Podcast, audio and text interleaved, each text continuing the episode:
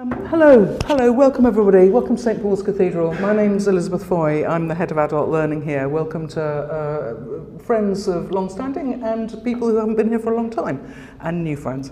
Um, I, it's my, been my joy and my privilege to put on the events here, and there's a particular pleasure um, today to introduce the Canon Dr. Edmund da, da, da, da, who is the um, principal of Cumberland Lodge a place of great beauty physically and intellectually in um, Windsor Park, um, where he, he directs a program inquiring into the most serious things about our age, about politics and ethics and economics and theology, with great lightness and great elan and great depth.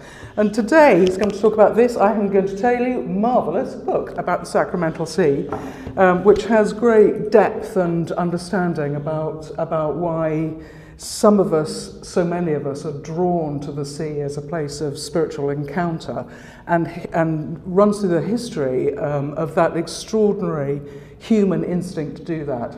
And it's a particular pleasure for me because Ed, uh, before doing that, and then went to Christchurch, Oxford, and um, before that was the Canon Chancellor here 10, 11 years ago. And um, an important person in my life. He appointed me, so that was marvellous for me. and then we worked together for five years at St Paul's Institute doing ethics and economics. And that was a conversation that was very formative for me, a conversation of four or five years about about the things that matter most uh, to us as human beings and as a society. And I'm very grateful for that to Ed. So it's a lovely thing today to welcome him back to come and talk about the sacramental sea.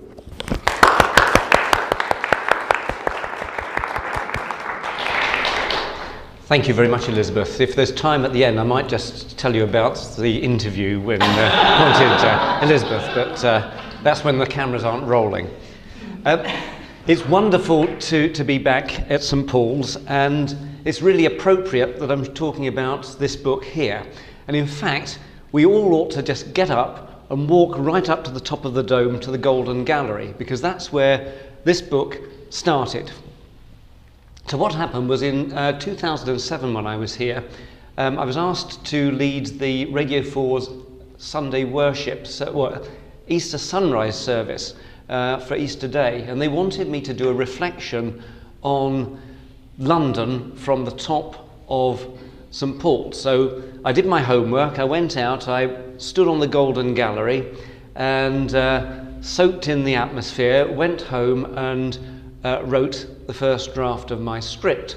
And then I showed it to my wife uh, to say, What do you think of this? And she said, You can't broadcast that, you'll make everyone depressed. So, thought, yeah. so I, I read through the script and thought, Yes, she's absolutely right. Because basically, what I was saying was, What a fantastic view of London you get from the top of uh, St. Paul's Cathedral. But actually, what does it for me spiritually isn't looking out over a city, it's standing on a cliff looking out to sea. And the redeeming feature for me was looking down on the Thames, seeing it weaving through the city. And that started me to think, you know, why, why did I instinctively uh, put that in this script? So, uh, anyway, I adjusted the script, so I hope people weren't depressed on, on Easter Day. But then the next thing that triggered, uh, triggered this book was actually Evensong here. And I was, I'd been thinking about the sea as a result of that experience upstairs. And then I was listening to the reading at Evensong, and we had um, an extract from the book of Revelation. Revelation 21:1 uh, came out. Then I saw a new heaven and a new earth, for the first heaven and the first earth had passed away, and the sea was no more. And that sort of really resonated with me. I thought, this is about the new creation where we're hopefully eventually going and God recreates the cosmos and there's no more sea. I thought, ah, you know, I love being by the sea. Uh, why in the Bible um, is the sea portrayed negatively? So I had two questions that started to, to come bubble up, and also I think a paradox. So the two questions were why do so many people like me find it extremely spiritual to be by the sea? Why is there sort of spiritual attraction? But at the same time, if you look in the Bible, there are many, many negative references to the sea. How do you square these two things together? So that was um, the starting point of the book. And I should say the book took 11 years to write. I can't promise I was writing it every day, because if I did, it would have worked out at six words a day. But, um, but in fact, spending 11 years reflecting, reading, and really engaging with it was, was really helpful. If I belted the thing out uh, quickly, I really think it would have been uh, not such a good book. So, let's start just with the Bible um, to try to contextualize it. Now, we could spend hours studying the sea in the Bible, so what I want to do is cut to the chase uh, for, for this purpose and to say why fundamentally the sea is portrayed negatively. And it really starts off right at the very beginning of the Bible with the book of Genesis. So I'm just going to read uh, some of the opening of Genesis. In the beginning, when God created the heavens and the earth, the earth was a formless void, and darkness covered the face of the deep, while a wind from God swept over the face of the waters. So, what we're seeing right at the beginning of Genesis is an image of the pre created state earth, a formless void, formless void, and then the deep, this primordial mass, this primordial ocean that's existing there. And then the creation account goes on like this And God said, Let there be a dome in the midst of the waters, and let it separate the waters from the waters. So God made the dome and separated the waters that were under the dome from the waters that were above the dome. And so it was. God called the dome sky, and there was evening and there was morning the second day. Okay, so now God is bringing order out of chaos, and we see these waters are being separated. And then it goes on. And God said, Let the waters under the sky be gathered together into one place, and let the dry land appear. And it was so. God called the dry land earth, and the waters that were gathered together he called seas. And God saw that it was good. Now, I'm just going to pass around a handout because so you can just visualize what's uh, going on. So maybe if Elizabeth does that side, I do this side. So if you look at the top diagram, um, this one, this one here, this is a representation of the ancient cosmology that lies behind uh, the book of Genesis when we see the creation. So this is how many of the ancients in the Middle East perceived how the cosmos was, was formed, or was, was structured. So you can see that we've got the waters have been separated, we've got waters under the earth, and we've got um, waters above the firmament. So the firmament is this dome that was believed to be there. The sky was believed to be this dome, which had windows or lattices. So the idea was that when it rained, when it snowed, when the hail came, these lattices were opened up and water would drop in. And what you can see is also when it's been separated, there's this vast amount of water that spreads out to the side, and we'll come on to that in a minute.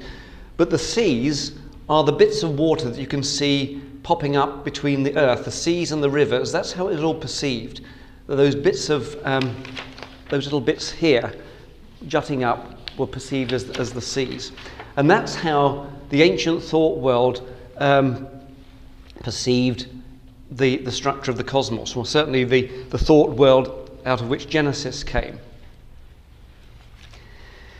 Now, when you look at the Bible, and suppose the, one of the most famous stories about the sea in the Bible is Noah's flood, one of the things to understand about that is that what we're seeing explained there is that God allows a return to chaos. So this is the created order, where the seas have been, waters have been separated. For the flood, God punishes humanity by allowing a temporary restoration of the pre uh, chaos, the pre creation state where chaos reigns. So we get water coming back down from above and coming up from under, underneath. And that is, again, the thought world that existed in that time. That's how the, the flood were, was p- perceived to be. And then God does the reverse. He goes back and separates them again, goes back to that created state. So, what we're seeing in Genesis is the idea of creation not necessarily creating out of nothing, but much more about God being in control of what exists.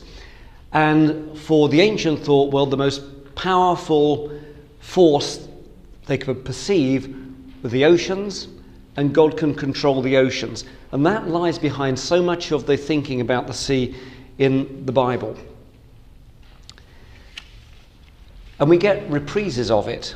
And perhaps the most important reprise we get from a Christian point of view is the idea of Jesus relating to water. We could spend a lot of time talking about the Sea of Galilee, not a sea, a lake.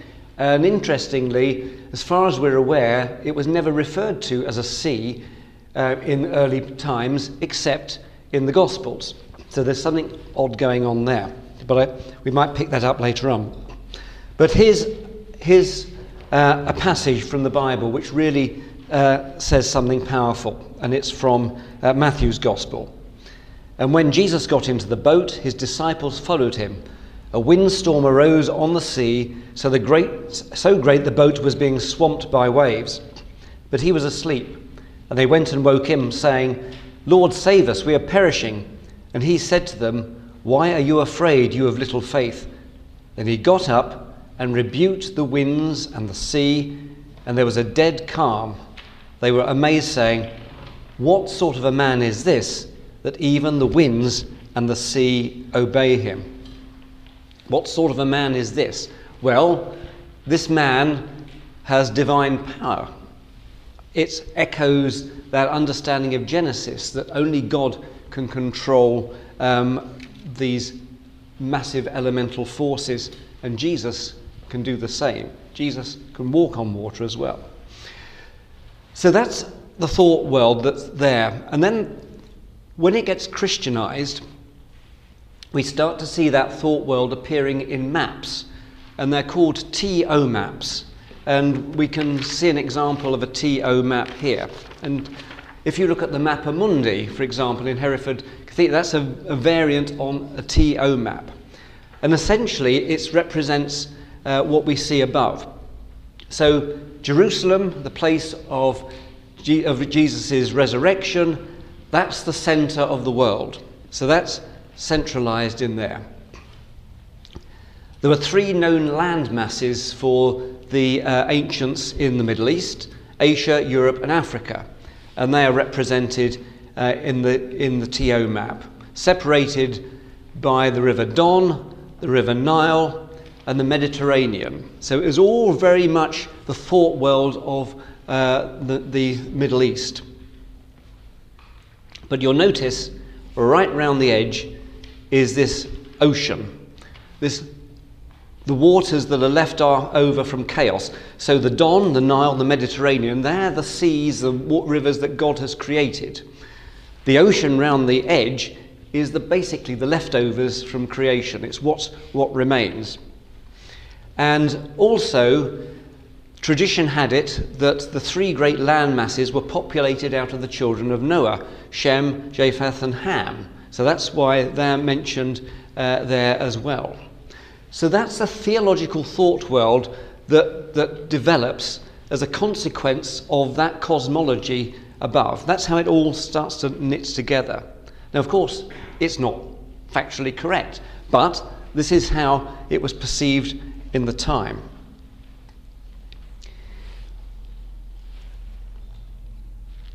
Now, there are various things to say about it. One, one I just want to add is why did this sort of thinking develop? Well, I think a key to it is to understand the distinction between the Mediterranean Sea and the Atlantic. So, if you're living in that part of the world, you will be familiar with the Mediterranean, which compared with the Atlantic is relatively tideless, relatively calm. The Atlantic is wild and tidal, and you just do not know what lies beyond it. It's perceived, Spain is perceived to be the end of the world, and places like Britain are perceived to be on the edge of the world.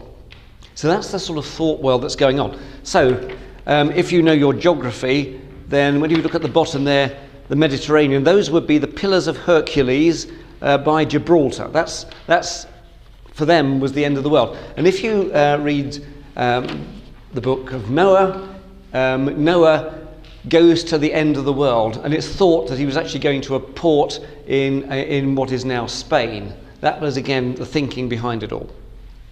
Now, that's the ancient thought world. Over 2,000 years, it's all changed. And I want to explain uh, how the thinking has changed. The first major factor to affect um, the thinking about the sea was quite obviously the sea travel. See, Christianity spread around the Mediterranean and, uh, and it required people to travel by sea. And quite naturally, they started to relate the sea um, to, uh, to, to the faith. So, St. Paul, for example, travels extensively by boat, and a lot of the language St. Paul uses actually picks up maritime, uh, maritime images, although that's often lost in translation today. But a lot of St. Paul's thinking was around that. St. Paul was a tent maker, may well have been a sail maker as well. So he's probably uh, deeply uh, influenced by, by uh, issues to do with the sea. Some of the great early theologians also picked up imagery of the sea and started to weave it into their theology. Probably the two most significant ones are St. Augustine, who was a lot of what he wrote about started to use sea imagery in a positive way to ex- express his Christian views. And the other one was St. John Chrysostom. I'm just going to give one example of something St. John Chrysostom uh, wrote in one of his sermons. And he, he wrote this He said, We wonder at the greatness of the sea and its measureless expanse, but terror and fear only seize upon us when we gaze down into its depths. So too here the psalmist, when he gazes down into the immeasurable, yawning depth of divine wisdom, dizziness comes upon him, and he recoils with terrified wonder. Okay, so we're starting to see the sea emerge in uh, Christian literature outside the Bible. Spreading, when Christianity spread around the Mediterranean, something else that happened was that what was essentially a Jewish sect started to interact with classical uh, philosophy. So it started particularly in Greece. So St. Paul and others go to, to uh, the Greek islands and they start to interact with thinkers from, who are steeped in uh, Greek philosophy. And in particular, one of the things that comes out of this is Neoplatonism. So, Christianity, I, if you had to say, if you ask me what Christianity is sort of philosophically, I would say it's a sort of hybrid between, um, between Judaism and Neoplatonism. I think that's how it sort of developed in the, in the, in the early uh, part of Christian history. Neoplatonists were much more positive about the sea, and they started to use images about uh, the sea as representing the divine and rivers representing the flow of humanity to the divine. And so we start to see in early Platonic thinking or Neoplatonic thinking the idea that we mingle with God. There's a sort of mystical union with God. And that in a lot of the early Christian mysticism uh, appears as well. So the idea that, that we're like water running to the sea, and when, and when we reach the sea, we, we mingle with it, and the waters come together, and, and God becomes, we, we, we interact with God in a very powerful uh, way. So that's another thing that starts to develop uh, in that period. And then Christianity spreads beyond the Mediterranean. And for me, one of the really interesting things is when it spreads to the British Isles. Because one of the things that happens then is that people genuinely believed that they were taking Christianity to the end of the world. They didn't know anything beyond it. They really did think that. And in some, uh, some thinking, believe, some people believe that because they'd taken Christianity to the ends of the world, the end of the world was about to happen. The second coming of Christ would come. So there's, a, there's an idea that now that the gospel is, is, has been spread as far as it could possibly go, Christ will return. And that affected a lot of thinking. And also, what affected a lot of thinking was the idea of, um, of monasticism. So, monasticism starts out in the Mediterranean, in the desert, in sandy deserts, and then it starts to spread around outside the Mediterranean to where there's not a lot of sun and sand, but what there is is a lot of water and islands. And so, what we start to see is that affecting uh, the religious mindset as well. And some of the early Celtic um, missionaries and saints refer to finding a, a desert in the ocean. A desert in the ocean. What they're thinking is they can get away uh, from the rest of humanity and they can find a place on the edge of the world where they are fulfilling God's mission about bringing about the second of coming of Christ, and they can do it in a location where they are being spiritually tested because they're as far away from God as possible. They're on the edge of chaos. And that's a really, very powerful uh, force in early monasticism and in early um, Christianity uh, in the British Isles. One place that is worth going to, some of you may have been there, is Skellig Michael in, on the west coast of, of Ireland. It's like a mountain peak sticking out of the Atlantic. And for six centuries, monks lived there. It's probably got more famous recently because it's been used as a set for Star Wars. So you can see Luke Skywalker uh, coming out of a monk's cell. But for six centuries, um, monks lived there in this dramatic, remote location. And it really, for me, sums up that sort of ancient thought world that they've come to the end of the earth uh, and it's a place of spiritual testing. Um, and you can imagine them thinking about the, the end times when they're there. But a more recent pilgrim to this place, the poet David Scott, I'm just going to quote the end of a poem he wrote about Skellig Michael, because it really is an extraordinary, powerful place. And David Scott wrote, Stop, breathe, let in the peace. And if you don't kneel there, where on earth will you kneel? So it is a really powerful spiritual place. I need, because of time, I need to make a bit of a leap to, uh, uh, from, from that spread of Christianity uh, around the British Isles until it spread much further afield in the age of discovery.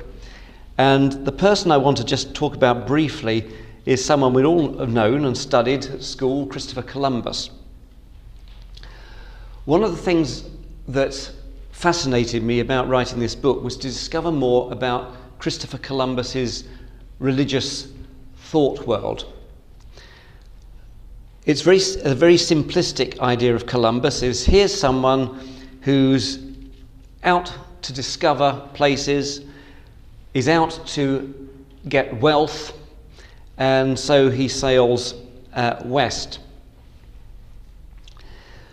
What Columbus was almost certainly doing, and he writes about it in an extraordinary book that he co authored um, with a Carthusian monk, and the, the book is called Book of Prophecies, explains the religious thinking that, uh, that Columbus had. Columbus wasn't setting out to discover new territory. Columbus was trying to find a route to Asia by sailing west rather than traveling east. The reason why he was doing this was because he didn't want to pass through Islamic territory. This was quite soon after uh, Islam had conquered um, Constantinople and became Istanbul, and tensions were high be- between Christians and Muslims at this time. What Columbus wanted to do was find a route to Asia He'd read the works of Marco Polo, who described great wealth in Asia, so he wanted to find a way of getting there, and he had an inkling that if you went west, you would get there.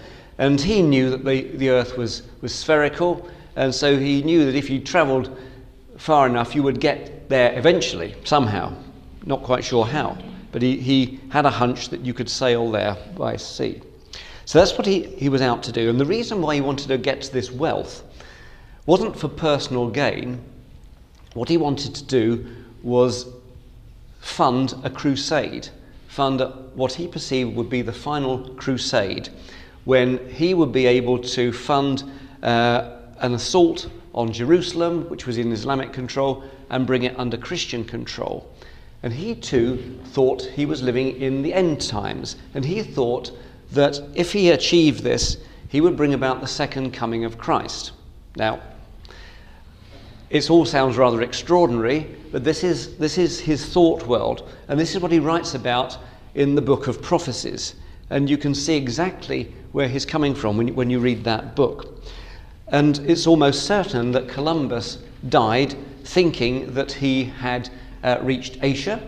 Um, he'd reached Cuba, he thought he'd reached Asia, and he, was, he, he died convinced of that. He also, one of the preconditions about, uh, that, about bringing about the second coming in the thought world that he inhabited was rediscovering the Garden of Eden. It was perceived to be a, a precursor of the second coming of Christ. So he thought one of the Caribbean islands that he'd landed on was the Garden of Eden. It wasn't, but there we are. He thought it was. But that sort of strange thought world was, was very uh, prominent. But what it started to do, of course, is that no longer was the Atlantic seen as this sort of rim of chaos around the, the edge of the, of the world. Suddenly, it becomes this amazing uh, trade route and, and source of opportunity for travel and, and mission to take the gospel much further afield. So, one of the, the key things of this period is the development of this expansion uh, further afield. One of the people who was deeply struck by all this was someone very closely associated with, with this place, John Donne, the former Dean of St Paul's. And um, I'm just going to quote very briefly a poem that Donne wrote shortly before his death. And this, he says this Whilst my physicians by their love are grown, cosmographers, and I their map, who lie flat on this bed, that by them may be shown that this is my southwest discovery, per fretum febris, by these straits to die. So, what he's describing is the doctors studying his body while he's laid out in bed, um, like cosmographers. They're sort of uh, they're studying his body, trying to work out what's going on while he's lying on his bed.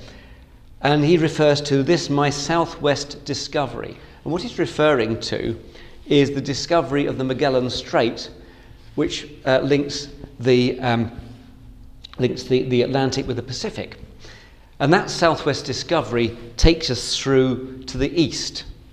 And so, what he's almost certainly alluding to is that he's moving from the west, and we associate the western skies with the sun setting and with death, to the east, to the Pacific, which gets associated with sun rising and resurrection. So Donne is totally steeped in this sort of, and you can read it in all sorts of his poems and sermons, references to, to this. Donne also was a colonialist, and I refer to some of the less pleasant things he writes about, about colonialism in, in the book. So we're starting to see attitudes to the sea changing as a result of the age of discovery. Two more influences um, to mention rather briefly. One is the Enlightenment, so we're moving in, in time a couple of hundred years later. The world, our understanding of the world is changing dramatically and including scientifically. Interestingly, people didn't understand the water cycle properly until the 18th century. Lots of theories about how water circulated but it wasn't until um, the 18th century, late 17th, early 18th century, that it really was properly understood. And it was first correctly described, as far as we're aware, by a Cambridge mathematician, uh, John Keill. And he correctly described what was going on. And this was also a time where many scientists were also interested in theology. So um, people like Robert Hooke, Robert Boyle, Isaac Newton, all these people, they saw their science in rather theological terms. And this is what happened with the water cycle. So it starts to get theologized. So the ocean, the Atlantic Ocean, had been the remnant of chaos. By now, not only as it becomes a route through to, to discover the rest of the world, it also becomes the source of fresh water because they understand now that water comes, condenses, comes over in clouds and drops down as fresh water. And this is through the cyclical thing. So suddenly, this chaotic mass that's around the earth suddenly takes on life giving properties in in a new way. I'm just going to quote one person who writes about that John Wesley.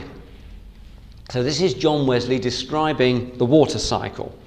And he says, Who has instructed the rivers to run in so many winding streams through vast tracts of land in order to water them so plentifully?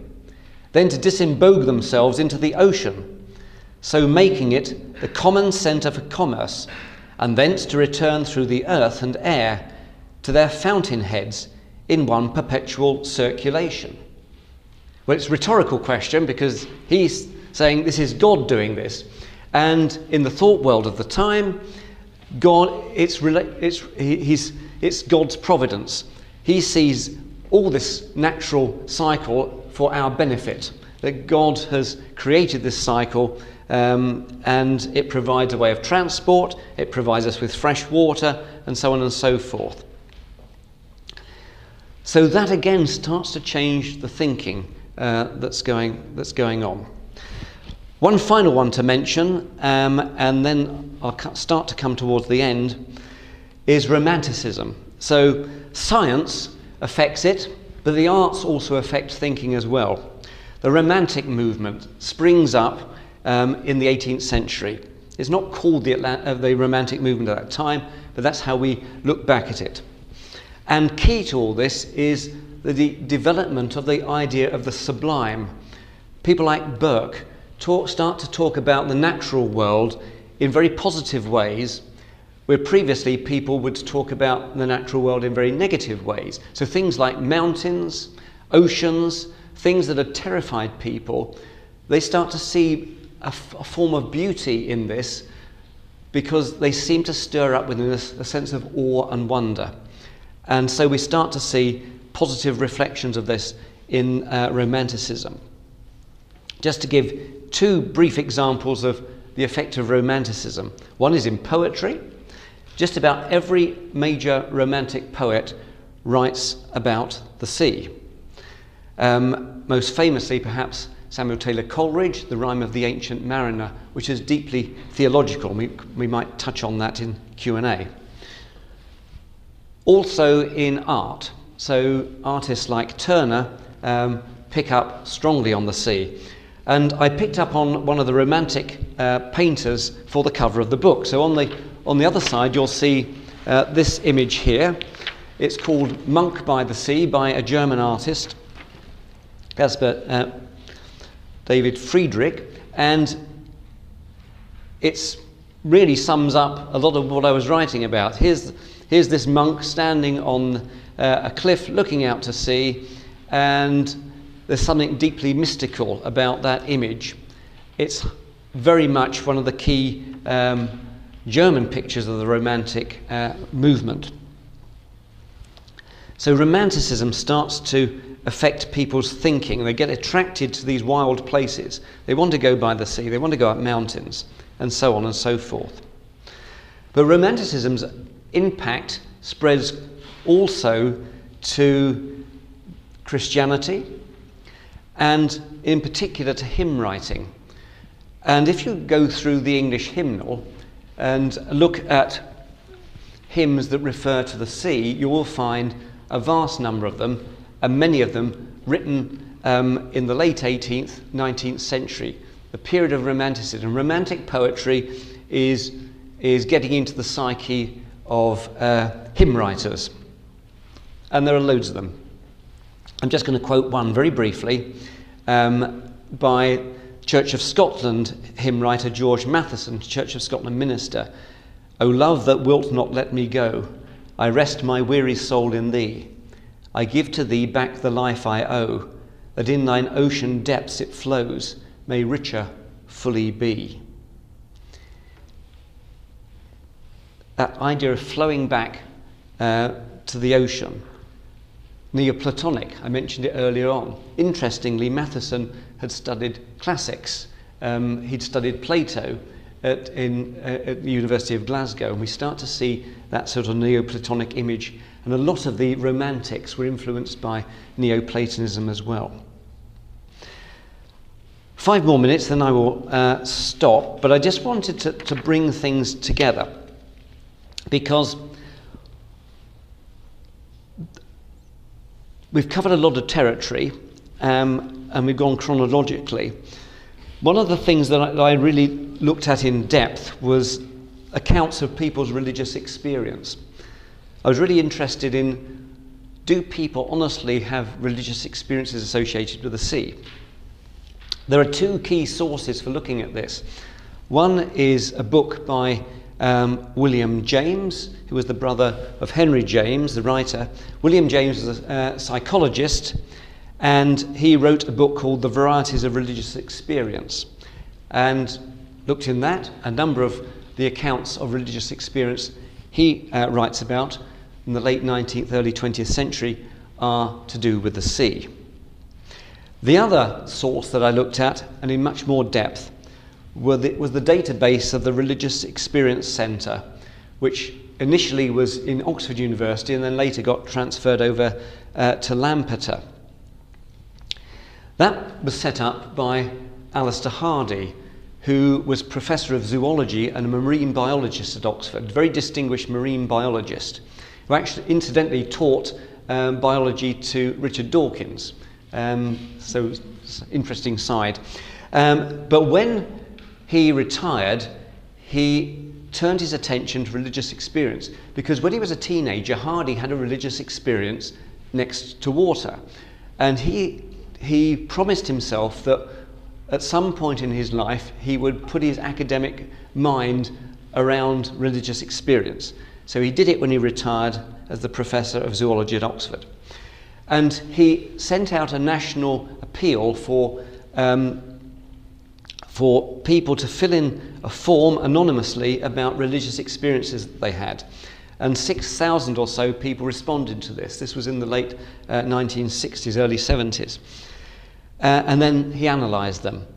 Well, I went through them as well uh, subsequently to look about, to see if I could find anything to do with the sea. And I did, I found a lot. And they fell into two very clear categories, and there were hardly anything other than these. One was um, feeling safe in the, in the face of extreme danger at sea. So here's an example. I feel increasingly a sense of being guided and protected by a power beyond myself. This is applied to major events, as in the, the sea off Dunkirk in 1940 when I felt detached from events and assured that I was safe. So, quite often, sailors who were in, dis- in difficult situations who suddenly found peace and a sense of God's presence with them. But by far the most were what's termed the oceanic feeling a sense of connectedness with the divine. So I'm just going to read this one out uh, t- to you. And this is off the west coast of Wales.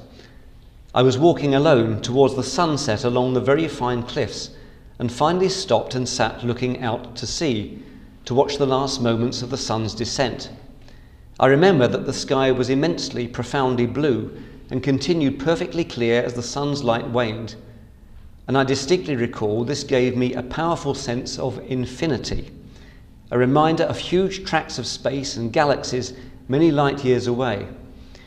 I also remember noticing the golden path of the sun on a calmish sea, and the many signs around of the interaction of rock and water, the worn hollows and spines of one and the ceaseless movement of the other. It was from this observation that my mind began to move in the direction of religious thought. But that is perhaps a misleading way of expressing the fact.